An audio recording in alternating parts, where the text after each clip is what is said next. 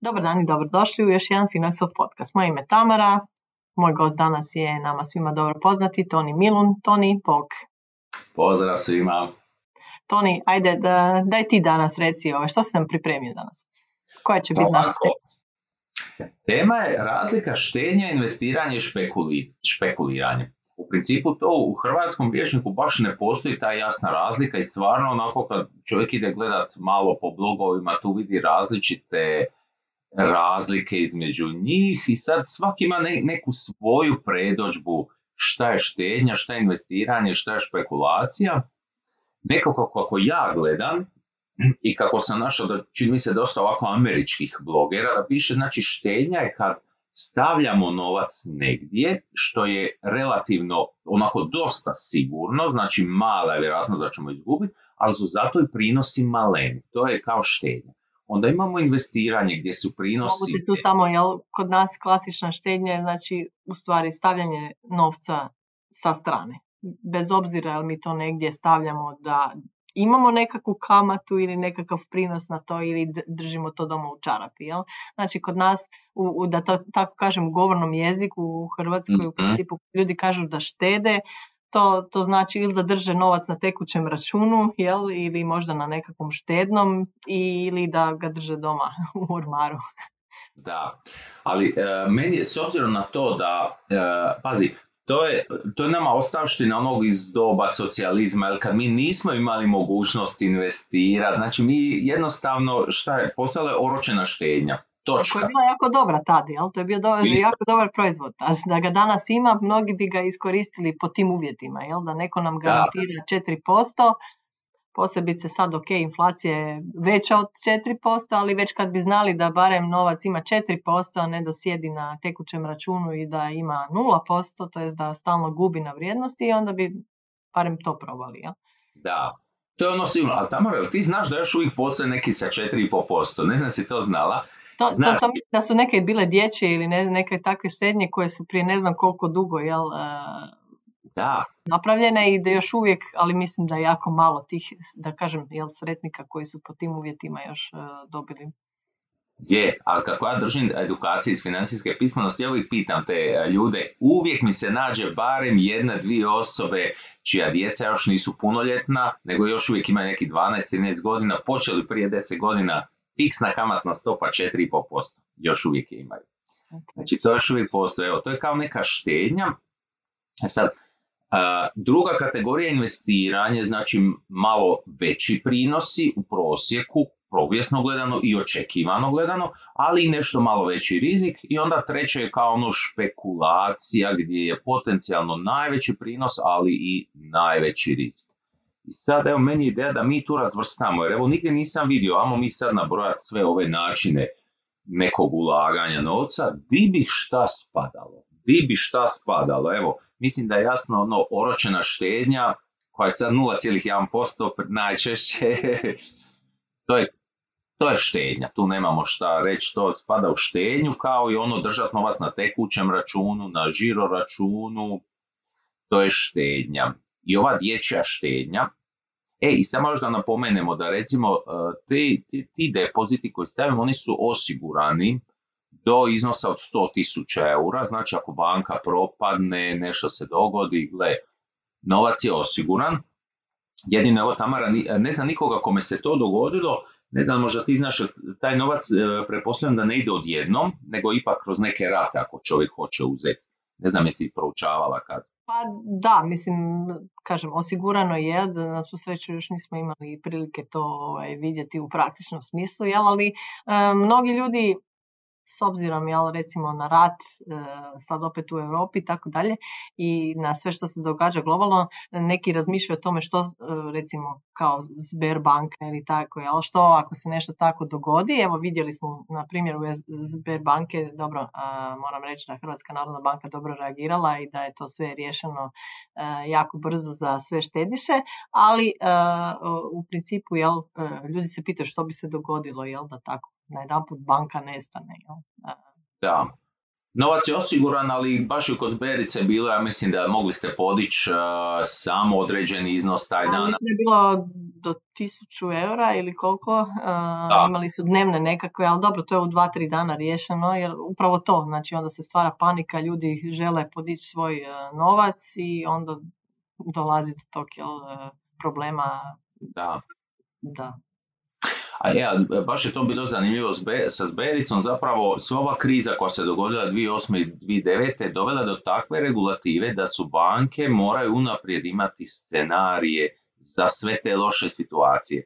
I ono, ovo Zbericom je stvarno svaka čast H N B-u kako je to brzo riješio bez ikakvih problema, ali to je to. Morali su imati pripremljen scenarij, scenarije za tu situaciju. Pa to, sad kad si se do toga dotako, to je u stvari taj bitan dio reguliranog, znači financijskog tržišta i, i općenito financija, gdje spadaju banke, gdje spadaju investicijski fondovi i takve nekakve stvari koje su visoko regulirane. I upravo to, znači kroz povijest sve te neke stvari i događaje koji su se događali, ponukali su, znači uh, zakonodavne, da to tako kažem, jel,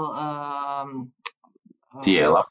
Zakonodavna tijela da zaista naprave vrlo stroge kriterije i legislativu po kojima, jel, i banke i ti, znači, investicijski fondovi, brokerske kuće i tako dalje moraju funkcionirati da bi to uopće mogli zadovoljiti, znači da bi mogli uopće e, imati nekakvu licencu i mogli biti na tržištu. To je vrlo bitna razlika između recimo toga, onda kad idemo sad na te kriptovalute, e, tu želim reći što znači visoko regulirano i neregulirano, to je isto velika jedna razlika koju ljudi ne razumiju, jel? E, možda kriptovalute s jedne strane su ljudima možda atraktivne zbog, upravo zbog toga što možete napraviti plaćanje bilo gdje, bilo kada, nema tih nekakvih, da to kažem, tracking sistema, jel? Ali s druge strane, upravo to, to je visoko neregulirano i zato možemo vrlo često čitati da je došlo do nekakve prevare, tu je jako puno novca koji se, jel, prljavog novca koji se pere kroz to i tako dalje i to je ta osnovna razlika, jel? Jedna, jedna stvar nam može biti atraktivna zbog ovoga, a druga zbog onoga, ali samo kažem, to su te nekakve razlike koje isto mislim da je bitno da ljudi shvate, jel, kad da. se možda odlučuju za a, jedno ili drugo ili treće. Je, je, evo baš Binance, evo jučer čitam, znači s Binance-a se ne može uzeti Bitcoin, znači recimo ja imam nešto Bitcoina, ali ja to imam malo, ja nisam, ovaj, nisam ljubitelj velikih špekulacija, da ja sad hoću doći do svojih Bitcoina, ne mogu trenutno. To je tako. Ja se smijem zato što, i, i, odmah da znate, sve ono što sam uložio u kriptovalute, boli me briga. Ja sam se oprostio s tim. To je, to, je to ono što uvijek kažemo, jel? To je taj način, ako hoćeš, ne znam, pet posto koje možeš izgubiti, za koje te nije briga, kao što kažeš, i igraš se s tim, ok, ali e, bitno je da znamo te razlike, jel? E, kad si rekao, jel, da i banke imaju te nekakve, e, znači, e, osiguranja, jel, tako imaju i e, investicijske kuće, brokeri, jel, znači vaši depoziti, ne na tržištu samom, znači tamo se može doći do, doći do fluktuacije, ali u slučaju nekakvih prijevara, jel, vaši su a, depoziti osigurani do a, određene svote. U Hrvatskoj je to, a, tako kažem, samo sto pedeset tisuća kuna, jel, ali recimo a, u Slovačkoj je to pedeset tisuća eura po vlasničkom računu, što će reći da recimo kad kroz Finax investirate i u Hrvatskoj, jel, vi imate, uh, vi, vi u stvari podliježete ovom zakonu, to jest vaši depoziti su osigurani do pedeset tisuća eura što se tiče, jel, tih prevara, makinacija i tako dalje. Tako da je to uh, dobra stvar i, i dobro za znati, jer evo, što se tiče kriptovaluta, to baš nema. Da, tu... Nema. Evo, lipo, takli smo se investiranja. Znači, investiranje je ulaganje u fondove, a, dionice. To investiranje, tu su, znači, prinosi a, viši, ali tu postoji veći rizik. Recimo, kupim dionicu neke firme, ona propadne. Ja? Znači, mene tu država ne može spasiti, nikome ne može spasiti. Ali opet tu postoje rješenja, diversificiranje kroz a, indeksne E T F-ove, tako da je tu onda vjerojatnost tih gubitaka manja.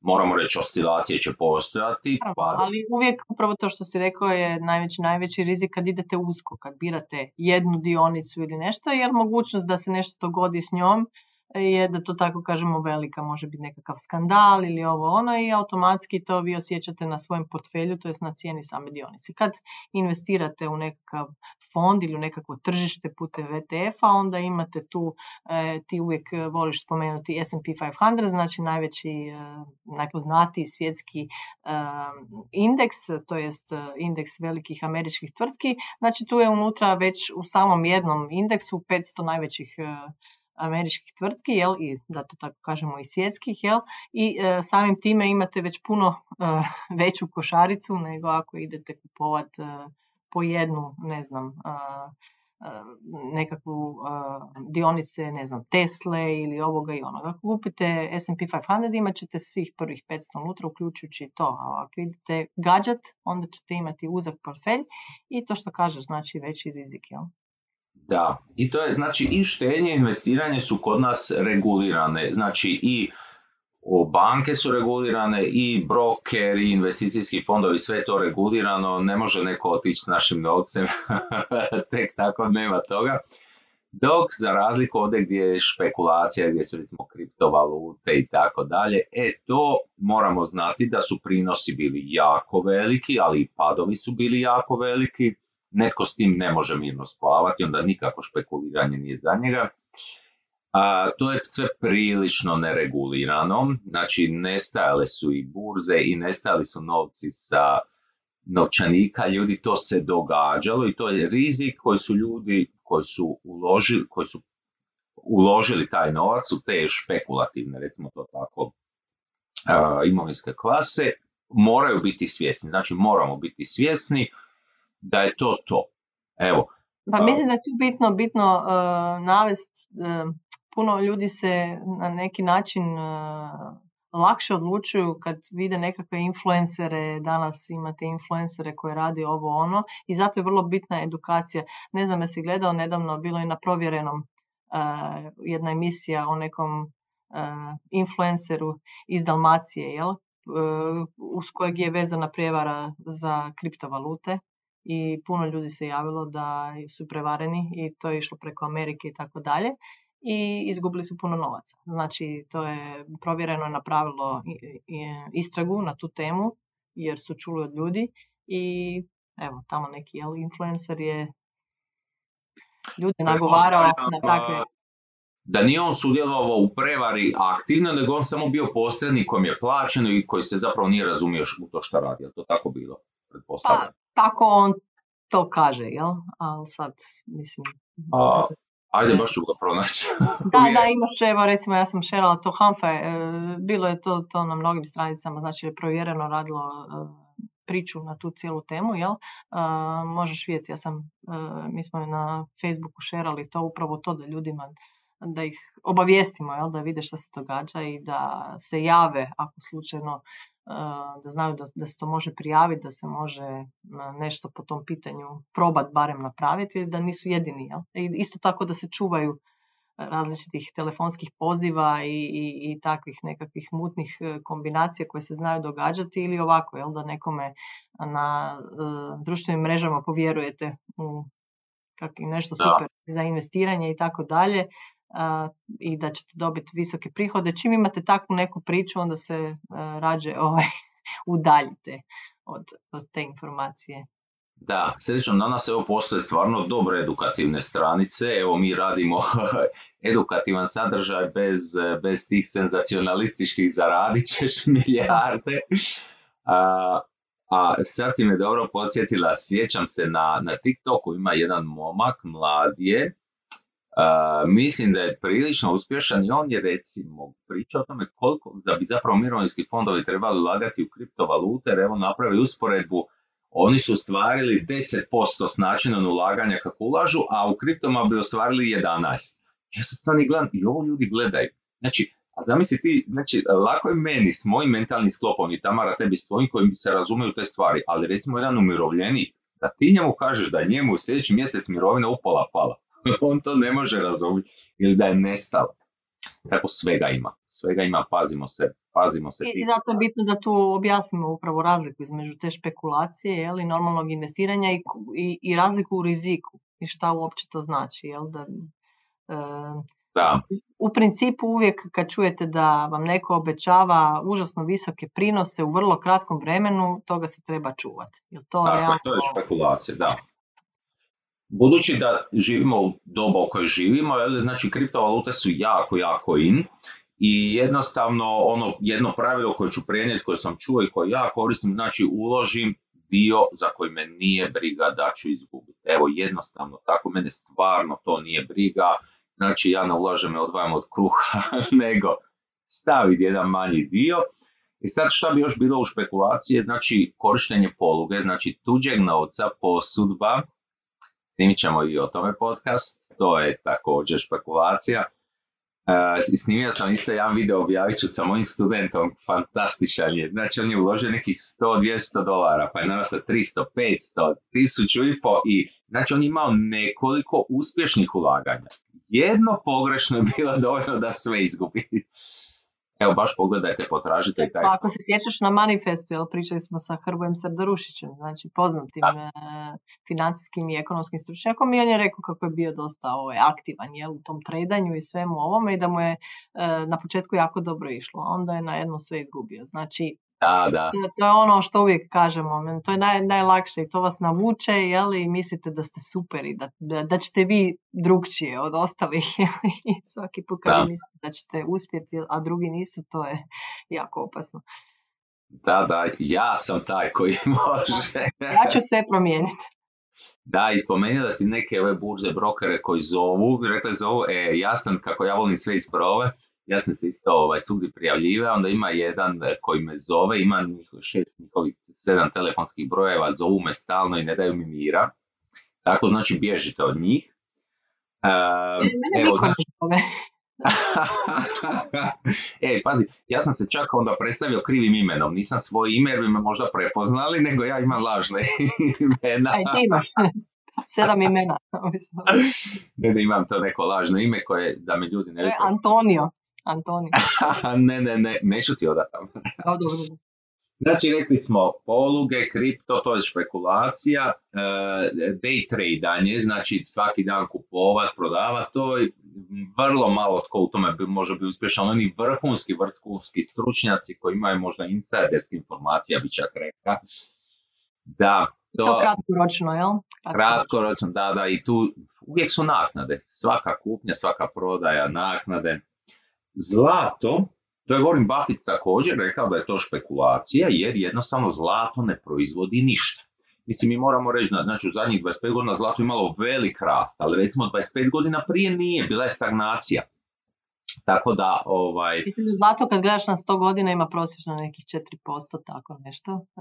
Da. A isto nije regulirano. Tako da nije to... regulirano, da. S tim šta, zašto ljudi vole zlato, zato pogotovo ako je fizičko, jel, onda on ima komad zlata. Jel? Zlatni to zub. Je... Zlatni zub, da. To je kao špekulacija i čak sam jednom negdje pročitao da uh, uzimanje kredita u švicarcima da je također bila špekulacija, što sad iz ove današnje perspektive vidim da dao kredit uzeti u nekoj valuti u kojoj ljudi ne primaju plaću, a to je bila posebna situacija, dvije tisuće peta, šesta, sedma nije bilo interneta kao danas, nisu se ljudi mogli obrazovati i banke nisu zapravo davale ljudima pune podatke, nisu im rekle šta se sa švicarcem događalo. Evo, za vi koji ne znate, svaka kriza doslovno u zadnjih sto godina, znači švicarac je, ima stabilan, dođe kriza, švicarac raste jer je on utočište. Kad prođe kriza, on ostane na tom nivou. Sljedeća kriza, švicarac naraste. Znači, nije se dogodila nešto da švicarac pada, on stalno raste. To ljudi moraju znati. Evo. Znači, špekulacija neregulirano, mislim da smo ih sve nabrojali. Štenje smo rekli, to je ono sigurno, oročena, ali prinosi su mali. Jel? Ili nikakvi, da. Ili nikakvi, dječja, stambena štednja, investiranje u fondove, dionice i sad... Dobrovoljna mirovinska štednja po meni je neka kombinacija štednje i investiranja. zato što oni kao investiraju, to je dosta u državne obveznice, ali dobrobit toga je što su postoje državni poticaj, jel, pa država potakne, tako da zapravo si u plusu, ono, treba biti ogroman pad da ti, da ti realno budeš u minusu, to se ne može baš dogoditi. Ali investiranje, a nekretnine, to je isto neki, neki račun. Ne, pa to je investiranje, to je po meni investiranje, pogotovo ako ne uzim, ono, uzeti nekretninu na kredit da bi je iznajmljivao. Uh, sad su krediti bili povoljni, evo, bili su super krediti, dva posto kamatna stopa, uzmeš, iznajmljuješ, isplatiti se. S tim što stvarno... Moraš računati na to da moraš uvijek, da li, da li će uvijek biti iznajmljeno, da moraš uh, održavati tu nekretninu, da ju moraš tako osigurati, je. Da ima tu jako puno stvari, uh, nije cijena nekretnine ta zadnja, jel, uh, stvar koju da. Moraš platiti, nego ima tu jako puno troškova i uh, za, zahtijeva i vremenski nekakav angažman oko toga, tako da... Uh, to je isto nešto i što nije vrlo likvidno. Ako zatrebaš novac, ti nekretninu baš ne možeš preko noći prodat za cijenu koju on, realno ona vrijedi, jel? Već moraš ići ispod cijene i moraš uh, izgubiti novac. Tako da su to sve da. Isto neke stvari kod, na koje treba misliti. I pogotovo, znači, usporedba sa ulaganjem u E T F-ove pokazala da ipak, znači, i ulaganje u E T F-ove se je ipak donosilo veći prosječan prinos, jel? To je bilo, to je to. Gotovo da bi rekla duplo, jel? Ne, neka, kad ti izračunaš nekretnine su neke tri do četiri posto uh, prinosi, a ovo kao što si rekao, jel? Da. Uh, je. I, ova, i sad možda još ono što je meni, recimo, uh, ulaganje je jedna izvrsna investicija u svoje obrazovanje. Znači, postoje besplatni seminari, podcasti, postoje oni plaćeni. Ja osobno idem i na jedno i na drugo, znači kad je nešto besplatno gledam, ali onda me opet privuče nešto, platim, nije mi žao. Mogu reći da mi se uvijek isplatilo. Stvarno kad bi uložio negdje novac, evo nisam do sad bio, ne mogu se sjetiti ni jednog seminara da stvarno ono mogu reći nisam tu ništa naučio, nije mi bilo zanimljivo kad sam platio. Da to onda uvijek bude, dobije nešto više malo, dobije nešto malo više. Tako da evo tu, tu, evo, tu ne štedim. I, I automatski sebi podižeš cijenu, jel? Kao nekakav... Da. No. Novim znanjem, da. Meni je žao što dosta ljudi ne vjeruje u znanje. Moje iskustvo je pokazalo da mene nekad ljudi pitaju kao mi možeš preporučiti nekoga za ovaj i ovaj posao i treba imati ta i ta znanja. Ali ja ne znam nikoga ko bi imao takva znanja, zato što ono, mladi ljudi e, ne vjeruju. Evo, ja nažalost moram reći, moji studenti meni ne vjeruju da će njima nekad koristiti ovo što mi radimo, pa ja nastojim to što, što, što praktičnije pokazati, tako da ipak ajde, imaju povjerenja u mene, ali ja i ako i ne uspijem, što nije uvijek lako u matematici, nije mi uvijek lako pronaći i reći, aha, gle, ovo će ti koristiti za nešto, ali uvijek to razvija mozak i spajaju se neke nove sinapse, se stvaraju u mozgu, nove poveznice, znači ulaganje u svoje znanje i edukaciju je jako bitno. I recimo za starije osobe ulaganje u zdravstveno osiguranje u smislu uplate nekih dopunskih dodatnih, a za nas mlade, za, pazi Tamara, za nas mlade, uh, prevencija, znači tjelovježba, ono zdrava prehrana. Tako je, zdrav život. Tamara i ja smo danas jeli misli. Pijemo čaj. Čaj, ajde ja tu malo i kavu nekad, ali to je to.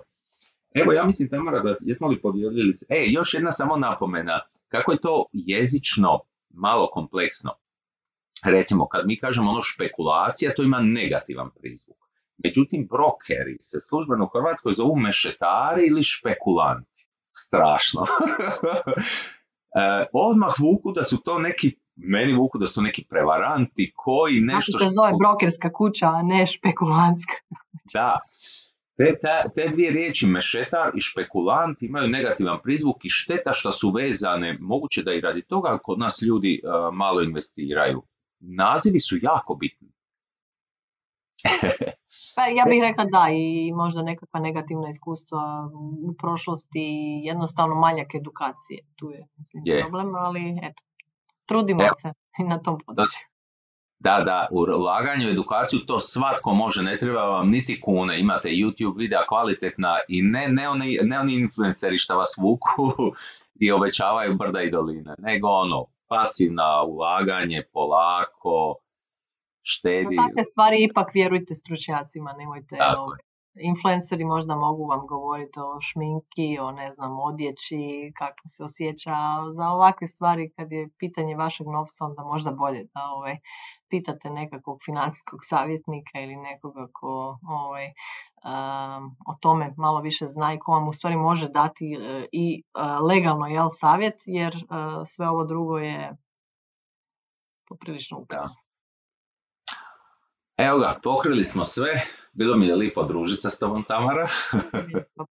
Hvala ti, Toni, puno i na ovom današnjem podcastu. Nadam se da smo ljudima približili ove razlike i da sad možda malo više razumiju u stvari što znači svaka, da to tak, svaki od ovih pojmova i kakav rizik donosi. Jel? To je, mislim, isto bitno. Tako da ovaj, vidimo se uskoro u nekom sljedećem podcastu. Pozdrav! Pozdrav!